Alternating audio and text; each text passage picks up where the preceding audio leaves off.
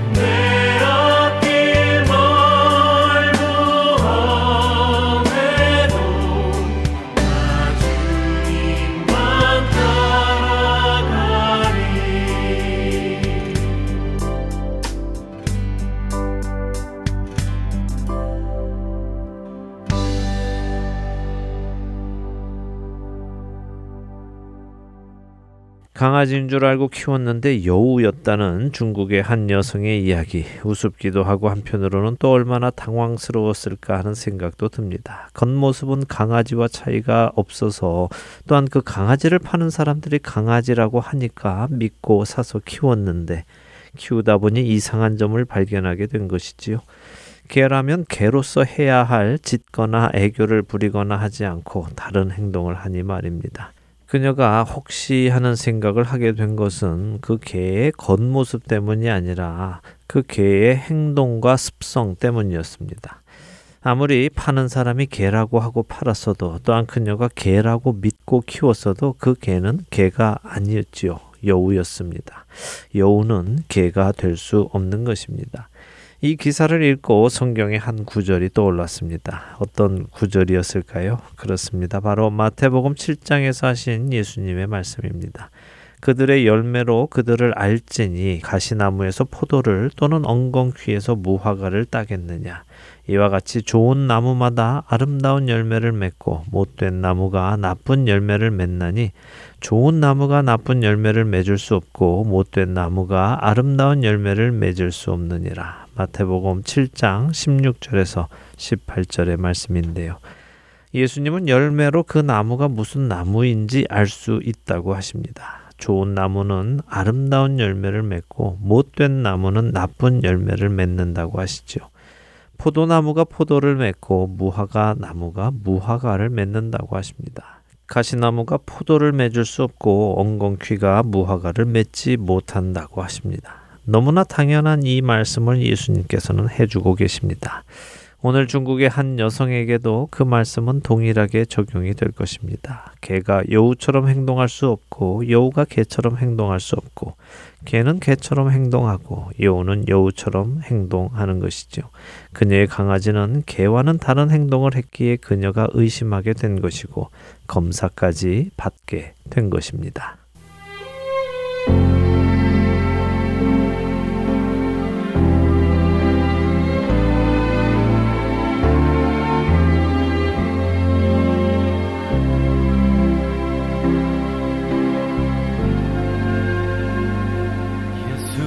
능력이 있네. 나 힘이 없어 쓰러질 때도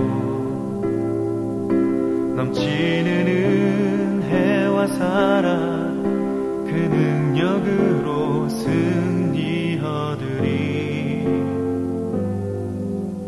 오 나는 인생의 성공을 너무 소중 세상 영광보다 귀한 주님의 그 은혜. 오직 예수 나의 믿음. 십자가 능력 속에 빛나는 영광. 내 모든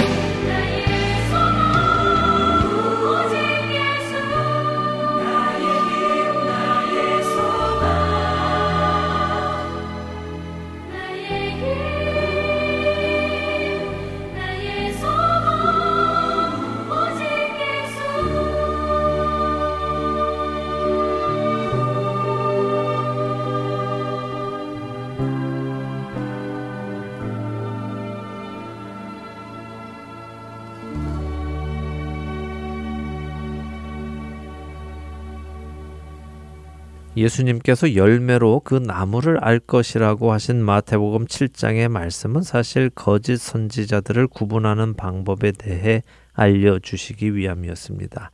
7장 15절에서 예수님은 이렇게 말씀하시며 나무에 대한 비유를 시작하시지요.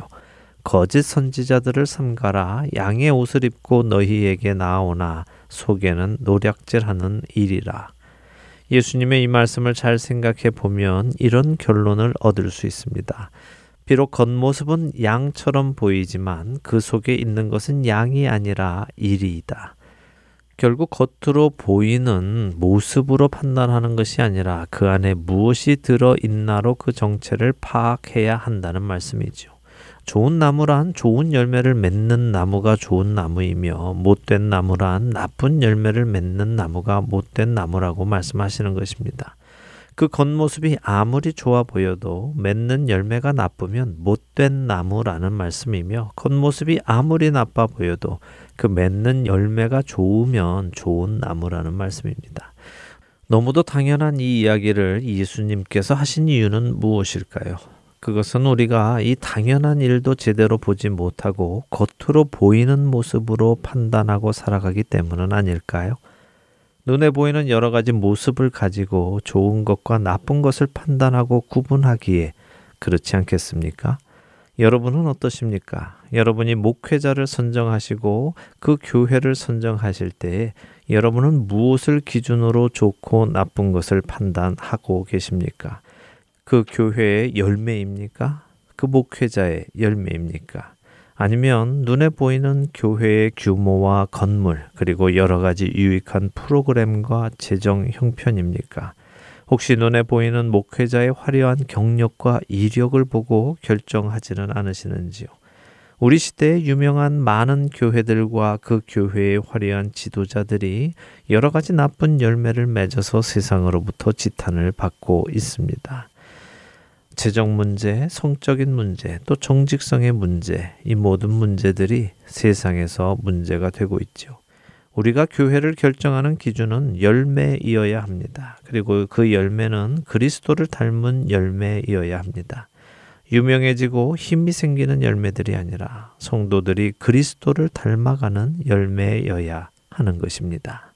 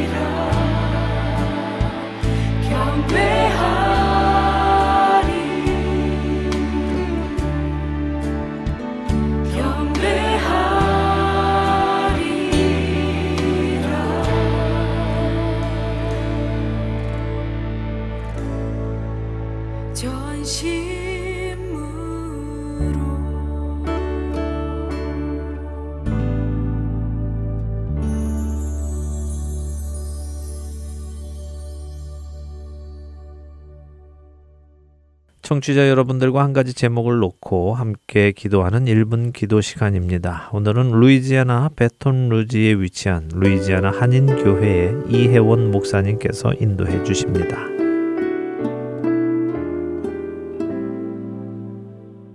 하트앤소울 복음방송 1분 기도 시간입니다. 저는 루이지아나 한인교회를 섬기고 있는 이혜원 목사입니다.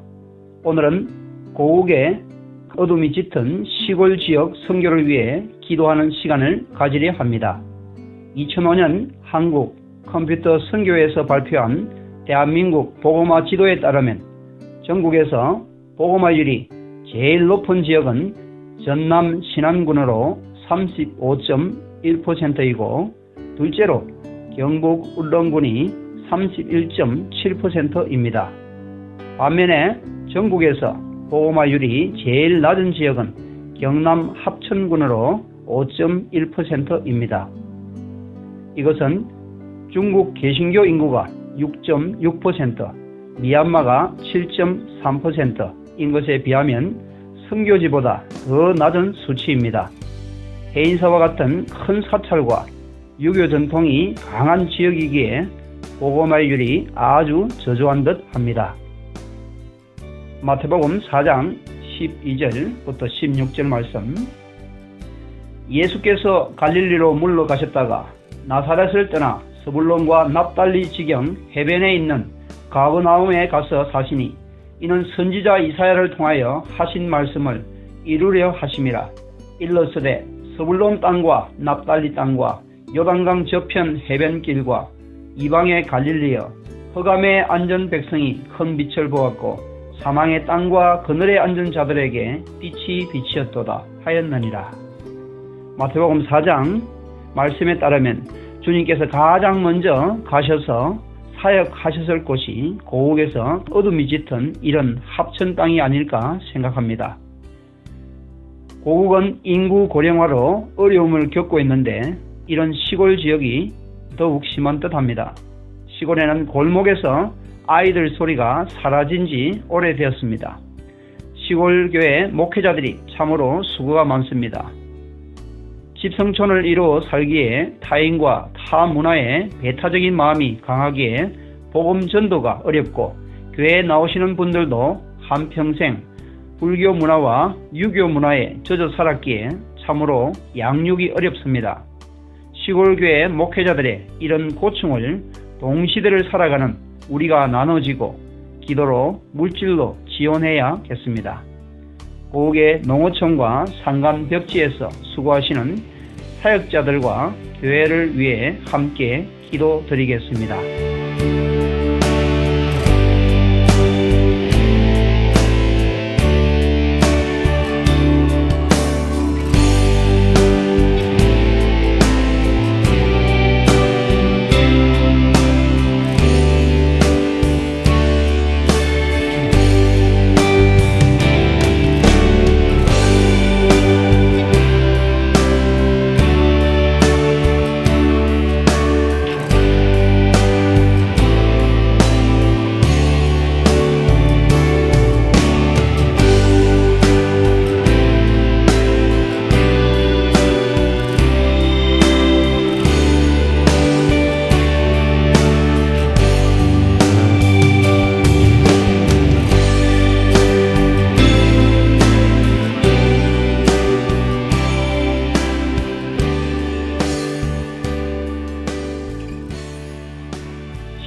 126편 5절 6절 말씀 눈물을 흘리며 씨를 뿌리는 자는 기쁨으로 거두리로다. 울며 씨를 뿌리러 나가는 자는 반드시 기쁨으로 그 곡식단을 가지고 돌아오리라. 자녀들의 눈물의 기도를 외면하지 아니하시고 귀 기울여 들어주시고 응답해 주시는 참으로 신실하신 하나님 아버지. 어두운 땅 복음의 불모지에서 사역하시는 사역자들의 눈물의 기도를 들어주옵소서. 그 땅을 떠나 도해지에서 복음을 먼저 듣고 부모 형제들의 영혼 구원을 위해 기도드리는 자녀들의 눈물의 기도를 들어주옵소서. 지상에서 보낼 시간이 얼마 남지 않은 연로하신 분들에게 생명의 복음이 속히 전거되게 하옵소서. 주님 닮은 귀한 사역자들을 축복하시고 건강과 가정과 자녀들을 지켜주시고 축복하옵소서. 우리의 기도에 응답하시고 기뻐하시는 예수 그리스도의 이름으로 기도드립니다. 아멘.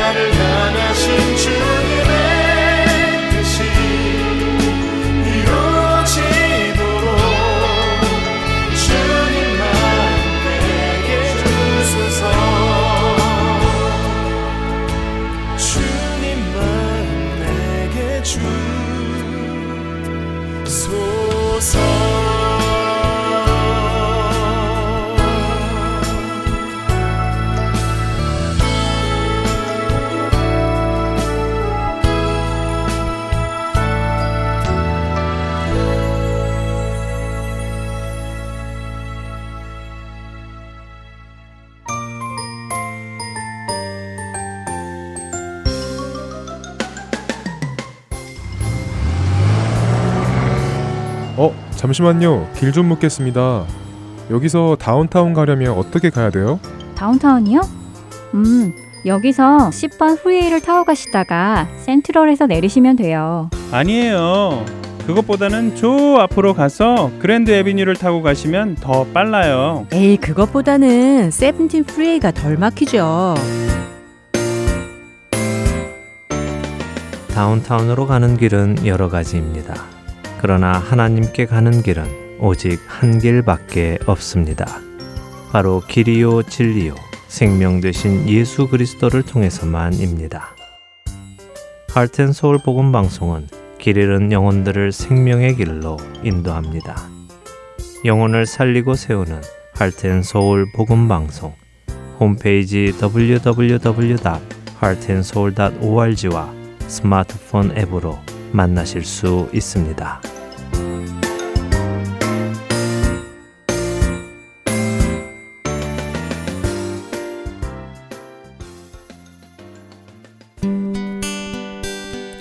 기쁜 소식 사랑으로 땅끝까지 전하는 아랜소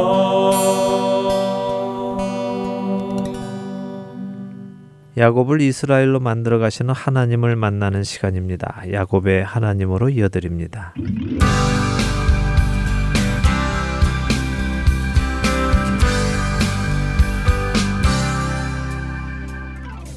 애청자 여러분 안녕하세요. 야곱의 하나님 진행의 민경은입니다. 네, 여러분 안녕하세요. 강순규입니다. 야곱의 하나님 지난 시간에 야곱이 형 에서로 분장을 하고는 아버지께 가서 형이라고 속이며 축복을 받는 장면을 드디어 보았지요. 네, 장자의 축 복을 받는 것이 잘못이 아니라 받는 방법이 잘못된 것이라고 말씀드렸지요. 네. 스스로 아버지를 속여가며까지 받으려는 그러한 모습은 하나님을 믿지 못하는 모습이라고 말씀드렸습니다. 야곱의 그런 모습을 통해 저의 모습도 돌아보게 되었는데요. 하나님의 일하심을 믿고 그분의 때를 기다리지 못하고 불안함 속에서 스스로 손에 쥐어야 안심하는 저의 모습이 야곱의 모습과 겹쳐 보이더라고요. 네, 뭐 또 사실 우리 모두의 모습이기도 합니다. 어, 결국 하나님을 경험해야만 믿음도 굳건해진다는 것을 다시 확인하게 됩니다. 자, 오늘은 바로 그 뒷이야기를 보도록 하겠습니다. 지난 시간에 창세기 27장 29절까지 보았습니다. 어, 어찌되었든 야곱은 장자의 축복을 받았습니다. 이삭은 장자 에서를 축복하려 했지만 장자의 축복은 에서의 것이 아니라 야곱의 것이었죠. 이미 하나님께서 그렇게 정하셨기 때문입니다. 하나님이 축복하시는 자가 축복을 받는 것이라고 말씀드렸습니다. 자, 이렇게 야곱이 축복을 받은 후에 어떤 일이 생기는가요? 30절부터 40절까지 읽고 이야기를 나누죠. 네, 30절입니다. 이삭이 야곱에게 축복하기를 마침에 야곱이 그의 아버지 이삭 앞에서 나가자 곧 그의 형 에서가 사냥하여 돌아온지라. 그가 별미를 만들어 아버지에게로 가지고 가서 이르되 아버지여 일어나서 아들이 사냥한 고기를 잡수시고 마음껏 내게 축복하소서. 그의 아버지 이삭이 그에게 이르되 너는 누구냐? 그가 대답하되 나는 아버지의 아들 곧 아버지의 맏아들 에서로소이다. 이삭이 심히 크게 떨며 이르되 그러면 사냥한 고기를 내게 가져온 자가 누구냐? 네가 오기 전에 내가 다 먹고 그를 위하여 축복하였은즉 그가 반드시 복을 받을 것이니라. 에서가 그의 아버지의 말을 듣고 소리내어 울며 아버지에게 이르되 내 아버지여 내게 축복하소서. 내게도 그리하소서. 이삭이 이르되 네 아우가 와서 속여 네 복을 빼앗았도다 에서가 이르되 그의 이름을 야곱이라 함이 합당하지 아니하니이까 그가 나를 속임이 이것이 두 번째니이다. 전에는 나의 장자의 명분을 빼앗고 이제는 내 복을 빼앗았나이다. 또 이르되 아버지께서 나를 위하여 빌 복을 남기지 아니하셨나이까. 이삭이 에서에게 대답하여 이르되 내가 그를 너의 주로 세우고 그의 모든 형제를 내가 그에게 종으로 주었으며 곡식과 포도주를 그에게 주었으니 내 아들아 내가 네게 무엇을 할 수 있으랴. 에서가 아버지에게 이르되 내 아버지여 아버지가 빌 복이 이 하나뿐 일이이까? 내 아버지여 내게 축복하소서 내게도 그리하소서 하고 소리를 높여 우니. 그 아버지 이삭이 그에게 대답하여 이르되 내 주소는 땅의 기름짐에서 멀고 내리는 하늘 이슬에서 멀 것이며 너는 칼을 믿고 생활하겠고 내 아우를 섬길 것이며 내가 매임을 벗을 때에는 그 멍에를 내 목에서 떨쳐 버리리라 하였더라. 네. 어, 야곱이 축복을 받고 나가자 형 에서가 바로 들어오는군요. 예, 아주 간발의 차로 에서가 사냥해서 돌아왔습니다. 뭐 기분이 좋았겠지요. 룰루랄라 아버지께 드릴 별미를 만들어 가서는 축복을 구합니다. 장자권을 가볍게 여겼음에도 불구하고 축복받는 것은 또 좋아하네요. 예, 그러게 말입니다. 그러니 이게 문제지요. 장자로서 하나님께서 택하신 집안의 가풍과 가문을 거룩하게 이어가는 것에 관심이 있는 것이 아니라 그냥 축복만 받기 원하는 것이죠. 우리 시대에도 하나님 나라의 백성이 되는 것에는 관심이 없고 그냥 하나님 통해서 만사 형통의 복만을 원해서 교회에 나오는 사람들도 많습니다. 그런 분들의 영적인 눈이 하루빨리 뜨여서 참된 복이신 예수 그리스도를 보게 되고 또 그분을 소유하는 복이 있기를 바랍니다. 자, 이렇게 사냥해서 돌아온 에서가 별미를 드리면서 아버지 사냥한 이 고기를 드시고 마음껏 저를 축복해 주세요라고 합니다. 그러자 이삭이 너는 누구냐 하고 묻지요. 그랬더니 뭐라고 대답을 합니까? 아버지의 아들 곧 아버지의 맏아들 에서로소이다 하고 대답을 하네요. 네. 자신이 맏아들임을 강조하는군요. 맞습니다. 아버지의 아들 이렇게 하고는 다시 한번 재차 곧 아버지의 맏아들 에서이옵니다 하면서 자신의 정체성을 밝힙니다. 아, 그러나 우리는 아는 대로 에서는 이미 자신의 장자권을 가볍게 여겨서 야곱에게 팥죽 한 그릇에 팔았습니다. 그런데도 이렇게 자신이 아버지의 맏아들이다라고 한다는 것은 그가 장자권만을 가볍게 여기는 것이 아니라 동생과의 약속도 가볍게 여기는 사람이라는 것이죠. 그는 더 이상 자신이 장자라고 주장해서는 안 되는 것입니다. 그런데 이렇게 에서가 자신이 에서라고 밝히자 이삭이 심히 크게 떨었다고 합니다. 왜 떨었을까요? 글쎄요, 화가 나서 떤 것은 아닐 텐데요. 예, 맞습니다. 화가 나서 떤 것은 아니고요. 여기서 떨며라는 단어는 히브리어 하라드라는 단어인데요. 이 단어는 공포의 떨 때를 표현을 합니다. 음. 그래서 두려워하다 또한 걱정하다 하는 의미도 가지고 있습니다. 이삭은 자신이 축복을 해준 사람이 맏아들 에서가 아닌 것을 알고 나서는 심히 크게 떨었다고 합니다. 이것은 이삭이 이 축복 사건이 자신의 개인적인 생각으로 일어난 것이 아니라 자신이 준 축복이 하나님으로부터 온 것임을 깨닫게 된 것이기 때문입니다. 그렇게 이삭은 이렇게 말하죠. 그러면 사냥한 고기를 내게 가져온 자가 누구냐? 내가 그를 위하여 축복했으니까 그 사람이 반드시 복을 받을 것이다. 라고 말입니다. 어, 자신이 한 축복이 물을 수 있는 것이 아니라는 말이군요. 그렇죠. 사람이 하는 것은 물을 수 있지만 하나님으로부터 온 것은 물을 수 없다고 믿는 것이 유대인들의 전통입니다. 또 당시의 근동 지방의 가치관이기도 하지요. 이삭은 자신이 해준 그 축복이 하나님께로부터 왔고 그렇기에 그 축복을 받은 사람에게서 되돌려 받아 에서에게 해줄 수 없다는 것을 밝히고 있는 것입니다.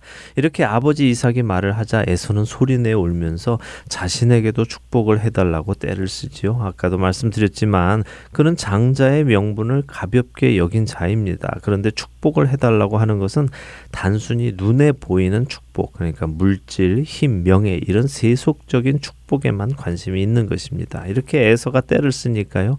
아버지 이삭이 네 아우가 와서 속여서 내 복을 빼앗았다라고 말을 합니다. 그 말은 맞는 것 같기도 하면서 또 아닌 것 같기도 하네요. 야곱이 속인 것은 맞지만 에서의 복을 빼앗은 것은 아니잖아요. 예, 맞는 말씀입니다. 이삭의 말은 반은 맞고 반은 틀리죠. 음. 어, 야곱은 에서의 축복을 빼앗아 간 것이 아니라 자기 몫의 축복을 받은 것입니다. 비록 속여서 받기는 했지만 말입니다. 그러자 36절에서 에서가 야곱이 자신을 속인 것이 두 번째라고 하면서 불평을 하지요. 이 구절을 원어로 보면 에서가 이렇게 말을 하는 것입니다. 그가 나의 발뒤꿈치를 잡은 것이 이번이 두 번째입니다. 그래서 그놈의 이름이 뒤꿈치 야곱 아닙니까? 라고 말하는 거죠. 이렇게 야곱을 비난하면서 에서가 거짓말을 하는데요. 지난번에는 자신의 장자의 명분을 속여서 빼앗았고 이번에는 복도 빼앗았다고 하는 것입니다. 그러나 계속 말씀드리지만 그것은 사실이 아니지요. 에서가 자신을 위해 빌어줄 복을 남겨주지 않았느냐고 다시 묻네요. 네, 하지만 이미 자신의 입에서 나간 축복을 다시 거두지 못한다는 것이 이삭의 답변입니다. 그런 이삭에게 에서는 소리 높여 울면서 계속 복을 달라고 때를 씁니다. 음. 하는 수 없이 이삭이 그를 향해서 입을 여는데요. 그런데 이삭이 해주는 말이요. 축복이라기보다는 저주처럼 들리기도 음. 해서요. 좀 이상하게 들리네요. 네. 아버지가 아들에게 해줄 말은 아닌 것 같은데 요. 예, 그렇게 들리지요. 물론 자식이 축복을 해달라는데 저주를 해줄 아버지는 없겠죠. 예, 그런데 지금 이삭이 에서에게 해주는 말을 들어보면요, 저주라고 할 수는 없습니다. 아, 음. 아, 네게 이런 나쁜 일이 생기기를 원한다라고 하는 것이 아니니까요. 대신 예언의 말씀을 해주고 있다는 것을 알 수 있습니다. 에서야 네가 살 곳은 땅의 기름진 곳에서 멀고 하늘의 이슬을 받는 곳 중에서도 멀 것이다라고 말입니다. 결국 땅을 유산으로 받지 못한다는 말씀이지요. 농사와 목축을 할 수 없도록 기업을 유산으로 받지 못한다는 말씀입니다. 음. 대신 너는 사냥을 좋아하는 사람이니까 칼을 믿고 생활할 것이고 육신의 힘을 믿고 사는 자가 될 것을 예언하시는 것입니다. 그러나 이렇게 힘을 믿고 살아가지만 그 동생을 섬기게 되고 자신이 몸부림을 쳐야만 동생의 섬기는 자리에서 벗어나게 될 것이라는 말씀이지요. 실제로 이삭의 이 예언은 이스라엘의 역사 속에서 일어납니다. 에서의 후손 에돔과 야곱의 후손 이스라엘의 관계에서 나타나지요. 에돔은 사울 왕에게도 패하고 다윗 왕에게도 패합니다. 그래서 이스라엘을 섬기게 되는데요. 하지만 이스라엘이 바빌론으로 끌려가게 되면서 에돔은 이스라엘에게서 벗어나게 되고요. 또 먼 훗날 에돔의 후손인 헤롯 왕이 예수님이 나실 때 오히려 또 예루살렘을 다스리게 되기도 합니다. 합니다. 결국 이삭의 축복이 이삭의 개인의 생각으로 이렇게 되기를 바란다 하는 축복 기도를 하는 것이 아니라 하나님의 영에 감동되어서 하나님의 계획을 이삭이라는 사람을 통해 알리시는 것이었군요. 네, 참된 축복은 바로 이렇게 하나님께로부터 오는 약속의 말씀인 것입니다. 네. 그냥 우리 마음대로 생각나는 대로 좋은 말 가져다가 붙여서 기도해 주는 것이 축복 기도가 아니라요. 하나님의 계획하심, 하나님의 뜻, 하나님의 역사하심을 성령님께 받아서 대언하는 것이죠. 하나님께서 아브라함에게 축복하실 때도 그랬죠. 훗날 야곱이 자신의 열두 아들을 축복할 때도 마찬가지입니다. 히브리서 11장 20절은 믿음으로 이삭은 장차 있을 일에 대하여 야곱과 에서에게 축복하였다라고 하십니다. 이삭이 알았던 혹은 몰랐던 그 축복은 하나님께로부터 온 것이라는 말씀이죠. 자, 이렇게 축복을 다시 돌릴 수 없고 에서와 그의 후손에게 일어날 일을 이야기해 주자 에서가 반응을 보이는데요. 41절에 어떤 반응을 보이는지 읽어 주시죠. 그의 아버지가 야곱에게 축복한 그 축복으로 말미암아 에서가 야곱을 미워하여 심중에 이르기를 아버지를 곡할 때가 가까웠은즉 내가 내 아우 야곱을 죽이리라 하였더니 네. 어, 아버지가 돌아가실 날이 가까이 왔으니 아버지가 돌아가시면 야곱을 죽이겠다고 다짐을 하네요. 네, 축 복을 빼앗겼다고 동생을 죽이겠다고 마음먹는 음. 에서의 모습이 참 음. 두려우면서도 또 우리 인간의 시기심이 얼마나 무서운 죄인지 다시 생각해 보게 됩니다. 네. 아담과 하와의 두 아들 가인과 아벨의 사이에서도 이런 무서운 일이 있었지 않습니까? 어, 그렇네요. 시기심이 이처럼 무서운 죄이군요. 네. 형제가 형제를 죽이겠다는 생각을 하게까지 만드니까요. 네, 그렇습니다. 다행인지 불행인지 지난번에 말씀드렸지만 이삭은 이 일 이후로 약 40여 년을 더 삽니다. 그러니 에서의 다짐이 이루어지지는 못했죠. 어, 그런데 이런 에서의 말을 어머니인 리브가가 또 듣습니다. 아, 에서가 그 말을 밖으로 들리게 했나 보군요. 네, 표현은 지금 심중에 이르기를 이렇게 표현이 돼서 마치 속으로 생각한 것처럼 느껴지지만요.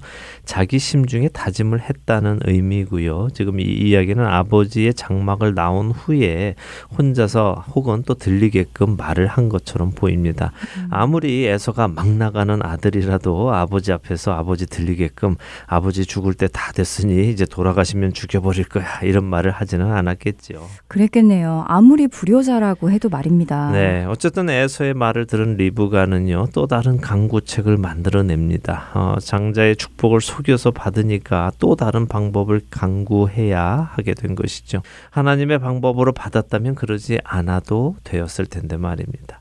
리브가는 야곱을 자신의 친정집이 있는 하란으로 가서 피신해 있으라고 합니다. 형의 화가 풀릴 때까지 있다가 오라고 하는 것인데요. 그러면서 45절에 리브가는 어찌 하루에 너희 둘을 이르랴라고 말을 합니다. 에서가 야곱을 죽이게 되면 하나님께서 노아에게 주셨던 말씀을 따라 에서도 죽어야 하기 때문이지요. 하나님께서 노아에게 말씀하셨잖아요. 사람이 죽으면 그 피값을 반드시 죽음으로 받아야 한다고 말입니다. 그러면서 리브가가 남편 이삭에게 야곱을 하란으로 보내는 이유를 만들어내는데요. 46절입니다. 한번 읽어주시죠. 네. 리브가가 이삭에게 이르되 내가 햇사람의 딸들로 말미암아 내 삶이 싫어졌거늘 야곱이 만일 이 땅의 딸들 곧 그들과 같은 햇사람의 딸들 중에서 아내를 맞이하면 내 삶이 내게 무슨 재미가 있으리이까 야곱의 결혼 때문에 하란으로 보내겠다고 핑계를 대는군요. 예, 그렇습니다. 자, 이렇게 리브가가 이삭에게 야곱의 결혼 문제를 언급하면서 하란으로 보낼 것을 이야기한다는 것은 에서가 야곱을 죽이겠다고 한 것을 이삭은 모르고 있다는 이야기죠. 아, 그렇군요. 이삭도 알았다면 야곱을 에서로부터 보호하기 위해 보내자고 했겠네요. 예, 그랬겠죠. 그런데 리브가도 차마 그 이야기는 할 수 없으니까 에서가 데리고 온 며느리들, 햇사람의 딸들로 인해서 내 마음이 행복하지 않은데 야곱도 이 동네에서 계속 살다가 야곱마저도 햇사람이나 이 가나안 여인과 혼인이라도 하게 되면 내 삶이 정말 끔찍할 것 같습니다. 내가 무슨 낙으로 살겠습니까? 하면서 야곱을 하란으로 보낼 이유를 만들어내는 것이죠. 리브가의 이런 핑계가 당장에는 핑계이기는 하지만 또 맞는 말이기도 한 것 같은데요. 예, 그렇습니다. 리브가가 야곱을 에서에게서 보호하기 위해 고향에서 자기 친정으로 보내는 이유를 결혼 문제로 들었지만요. 사실 이것은 또 하나님의 뜻이었지요. 아브라함이 이삭의 아내를 가나안에서 구하지 않고 자신의 친족이 있던 하란에서 구해 온 것처럼 이삭의 대를 이어서 아브라함의 축복을 이어갈 야곱 역시 친족에서 아내를 구해야 하는 것이죠. 자, 이런 리브가의 이야기를 들으니 이삭도 그것이 맞다고 생각이 된 것 같습니다. 이제 28장으로 넘어가면요. 이삭이 야곱을 불러서 그에게 축복을 하며 가나안 사람의 딸들 중에서 아내를 맞지 말라고 당부를 합니다. 그리고 바단 아람으로 가서 외조부 부두엘의 집에 이르러서 외삼촌 라반의 딸 중에서 아내를 맞이하라고 구체적으로 지시를 하죠. 이것은 이삭도 이제 야곱을 장자로 인정하고 있는 것이고 장자권이 야곱에게 옮겨진 것도 인정하는 것입니다. 그러면서 3절과 4절에 축복을 해 주는데요. 28장 3절과 4절 읽어 주시죠. 네. 전능하신 하나님이 내게 복을 주시어 내가 생육하고 번성하게 하여 내가 여러 족속을 이루게 하시고 아브라함에게 허락하신 복을 내게 주시되 너와 너와 함께 내 자손에게도 주사 하나님이 아브라함에게 주신 땅 곧 내가 거류하는 땅을 내가 차지하게 하시기를 원하노라. 네. 와, 아버지 아브라함에게 주신 하나님의 축복을 야곱에게 해주시는군요.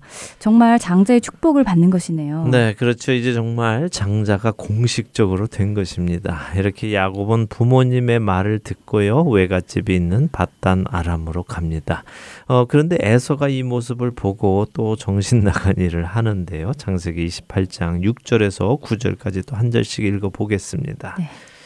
에서가 본즉 이삭이 야곱에게 축복하고 그를 바단 아람으로 보내어 거기서 아내를 맞이하게 하였고 또 그에게 축복하고 명하기를 너는 가나안 사람의 딸들 중에서 아내를 맞이하지 말라 하였고 또 야곱이 부모의 명을 따라 바단 아람으로 갔으며 에서가 또 본즉 가나안 사람의 딸들이 그의 아버지 이삭을 기쁘게 하지 못하는지라 이에 에서가 이스마엘에게 가서 그 본처들 외에 아브라함의 아들 이스마엘의 딸이요 느바요의 누이인 마할랏을 아내로 맞이하였더라.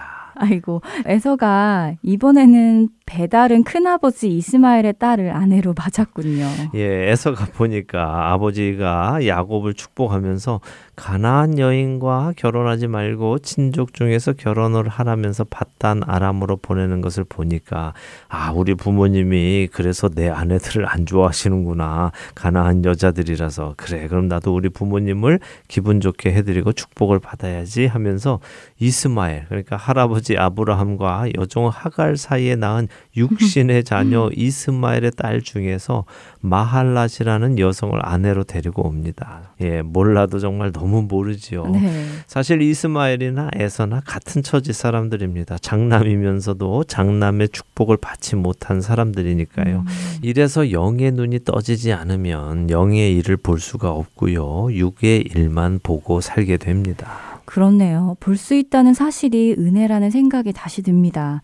그런데요, 때로는 이렇게 이스마엘이나 에서를 보면요, 안타깝다는 생각도 듭니다. 꼭 이처럼 완전하게 축복의 자리 밖으로 밀려나야만 했었는지 하나님이 좀 너무하신 것은 아닌가 하는 생각도 없지 않아 들더라고요. 네, 뭐 우리 인간의 눈으로 보면요 그런 생각이 들지 않는 것도 아닙니다. 어, 그래도 한 식구인데 뭐 이처럼 칼같이 구분을 하시나 하는 생각이 들지요. 네.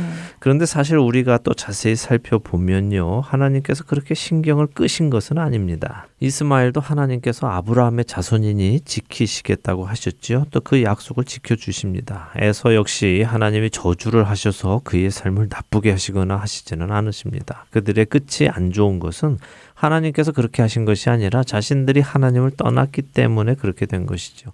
하나님의 잘못은 아닙니다. 아, 자기 자신의 잘못이죠. 그리고 구원이란 또 이처럼 칼같이 정확해야 합니다. 우리가 맞을 심판의 날 양과 염소가 갈리는 것은요 아주 칼같이 갈립니다. 어정쩡하게 우물쭈물 둥글둥글 이렇게 갈리지 않습니다.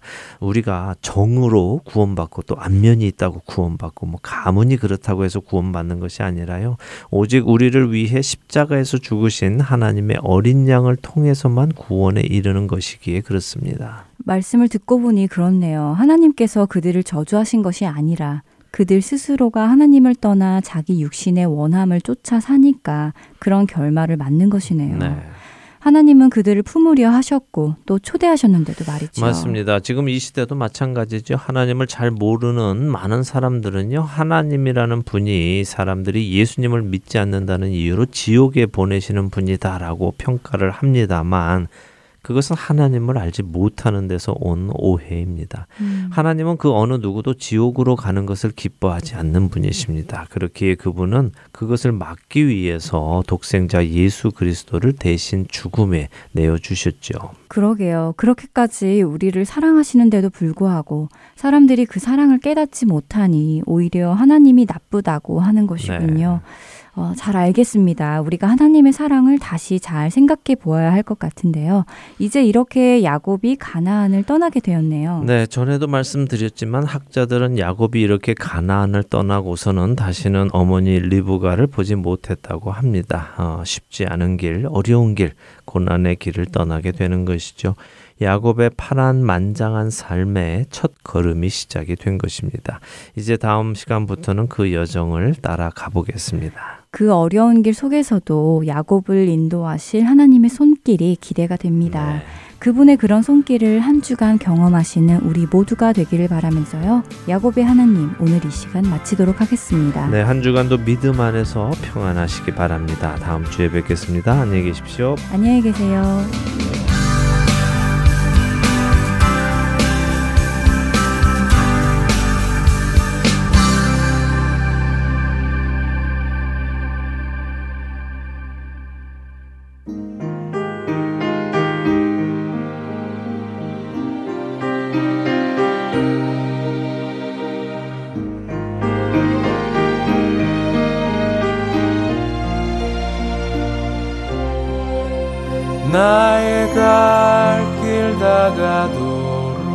예수 인도하시니 내 주 안에 있는 긍휼 어찌 의심하리요?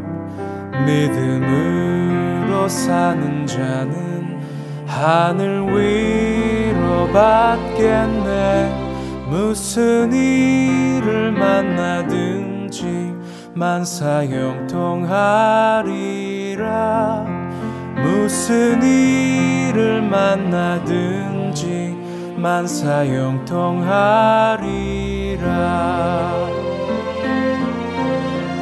나의 갈 길 다가도록 예수 인도하시니 어려운 일다 상한 때도 족한 은혜 주시네 나는 심히 고담하고 영혼 매우 가라나 나의 앞에 반석에서 샘물 나게 하시네.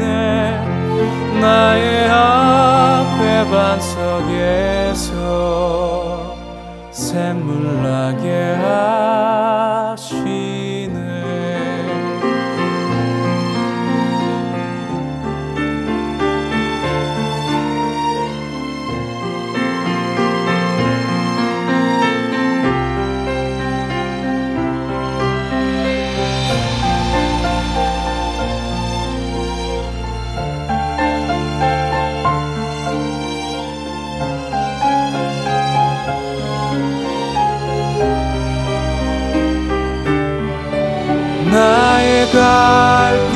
길 다가도록 예수 인도하시니 그의 사랑 어찌 큰지 말로 할 수 없도다. 성령 감화받은 영혼 하늘 날아갈 때에 영영 부를 나의 찬송 예수 인도하셨네. 영영 부를 나의 찬송 예수 인도하셨네.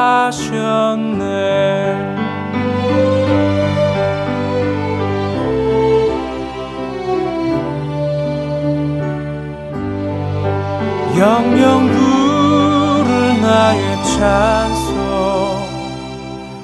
예수 인도하셨네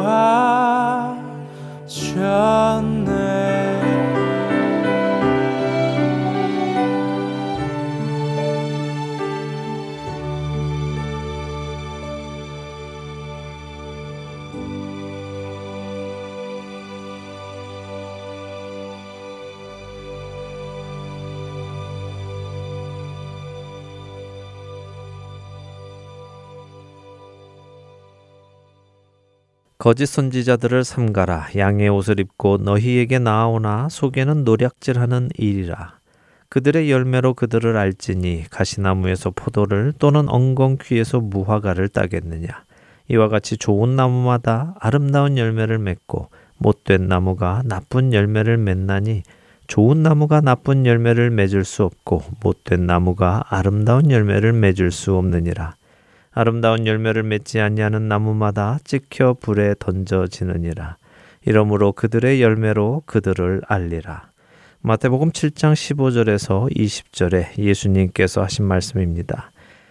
우리를 생명으로 인도하는 좁은 문으로 인도하지 않고 멸망으로 이끌어가는 넓은 문으로 인도하는 거짓 선지자들을 삼가해야 함을 예수님은 양의 옷을 입은 이리와 나쁜 열매와 좋은 열매를 맺는 비유로 주셨습니다. 예수님은 아름다운 열매를 맺지 아니하는 나무마다 찍혀 불에 던져질 것을 경고하십니다. 그렇기에 우리가 누구의 말을 듣느냐 하는 것은 아주 중요합니다. 열매로 그것을 분별하시기 바랍니다.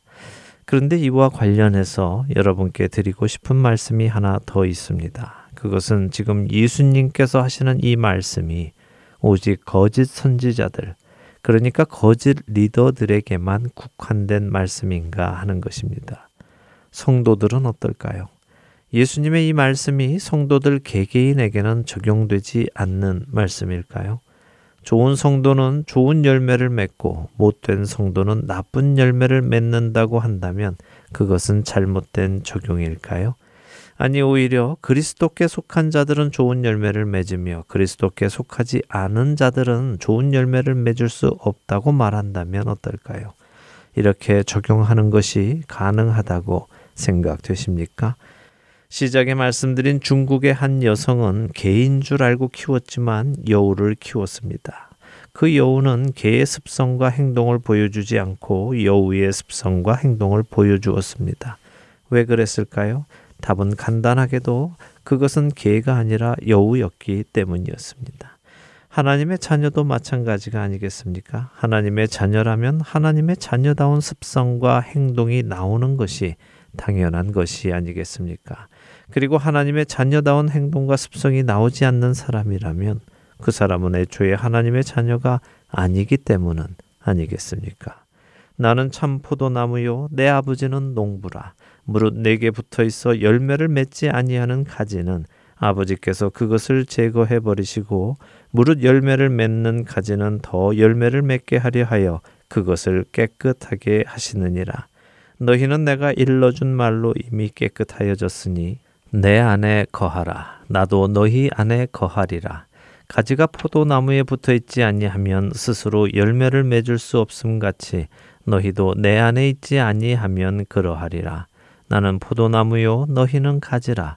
그가 내 안에 내가 그 안에 거하면 사람이 열매를 많이 맺나니 나를 떠나서는 너희가 아무것도 할 수 없음이라 사람이 내 안에 거하지 아니하면 가지처럼 밖에 버려져 마르나니 사람들이 그것을 모아다가 불에 던져 사르느니라. 요한복음 15장 1절에서 6절의 말씀입니다. 마태복음에서 예수님은 좋은 열매를 맺지 아니하는 나무마다 찍혀 불에 던져진다고 하셨습니다.